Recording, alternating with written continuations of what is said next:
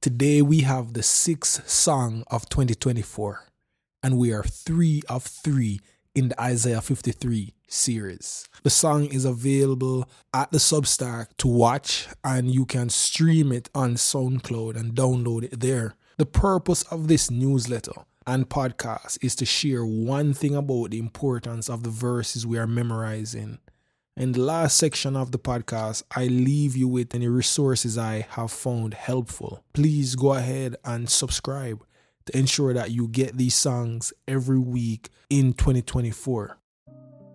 Today, we're talking about the last three verses of Isaiah 53, verses 10 to 12. They read like this Yet it was the will of the Lord to crush him he has put him to grief. When his soul makes an offering for guilt, he shall see his offspring, he shall prolong his days. The will of the Lord shall prosper in his hand, out of the anguish of his soul. He shall see and be satisfied. By his knowledge shall the righteous one, my servant, make many be accounted righteous, and he shall bear their iniquities. Therefore, I will divide him a portion with the many, and he shall divide the spoil with the strong, because he poured out his soul to death and was numbered with the transgressors. Yet he bore the sin of many and makes intercession for the transgressors. Why does this matter?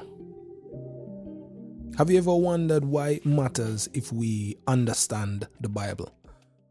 Why does it matter? Seriously.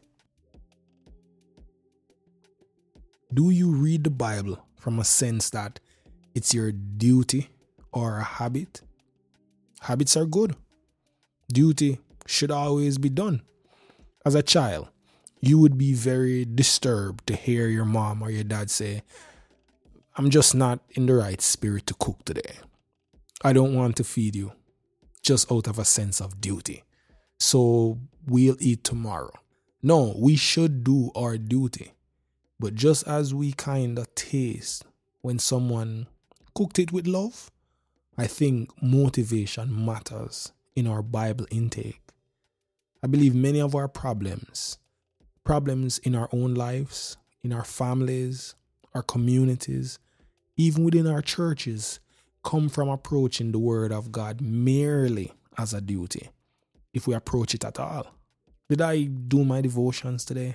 Sure, I can tick the box. But did I understand? Has it shaped me? What's its effect on my conscience? Do I have new convictions? Can I share it with a greater sense of meaning and and desire? Am I a better person because of what I've read in the scriptures today? Or do I just know some more facts? In his book, What's Wrong with the World, the writer G.K. Chesterton challenged the idea we hear so often that Christianity has been tried and has failed to produce meaningful changes in our society.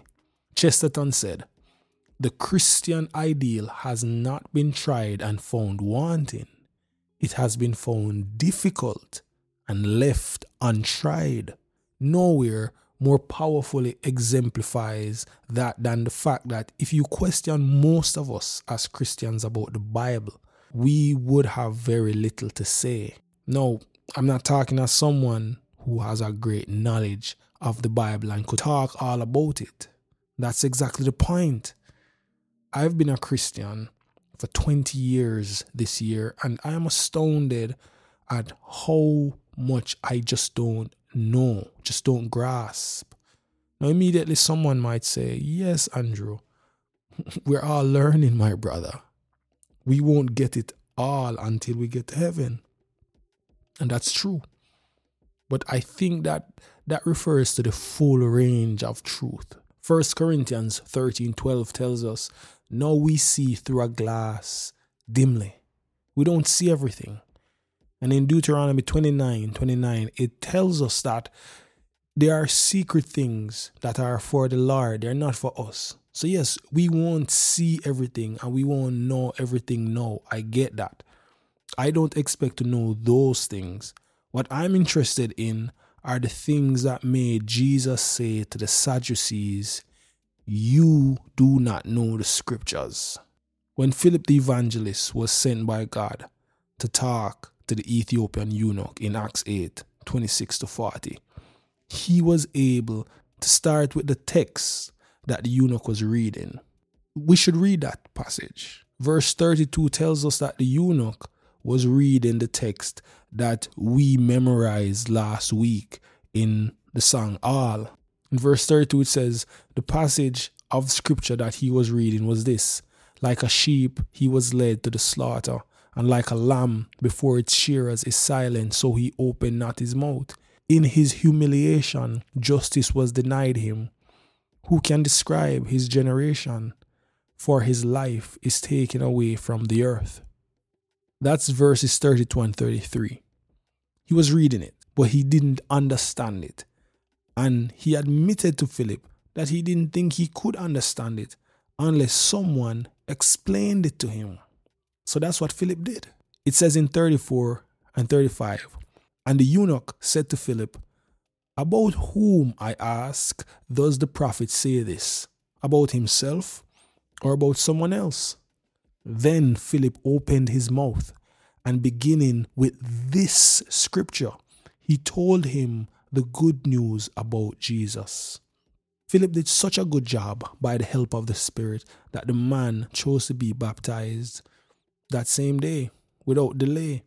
Verse 39 says, when they came up out of the water, the Spirit of the Lord carried Philip away, and the eunuch saw him no more, and went on his way rejoicing.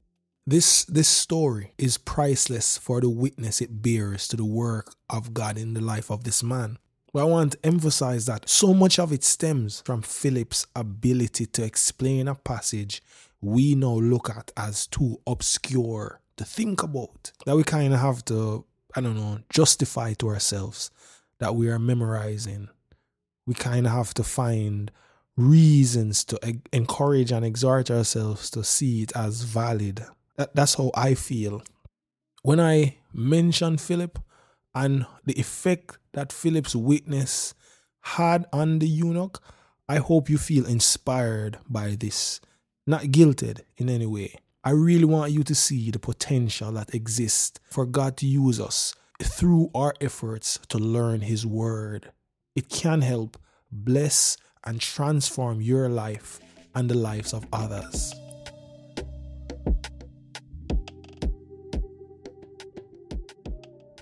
There are two ways you can make this passage more meaningful this week. There are seven references to Isaiah 53 in the New Testament. Just go and read them. Stand in awe a second at how precisely God foretold the end from the beginning and think about what it means that we serve that God. I've created a list of all the verses and copied the New Testament passages so you can just read them. I, I put a download link on the Substack. It's the seven Isaiah 53 references in the New Testament with verses copied. Also, as mentioned in the first post on Isaiah 53, I recommend you listen to John Piper's sermon on this text just to hear someone preach on its significance and meaning. The sermon is entitled, He Shall Be Satisfied with the Fruit of His Travail, and it's based on this passage, Isaiah 53 10 to 12.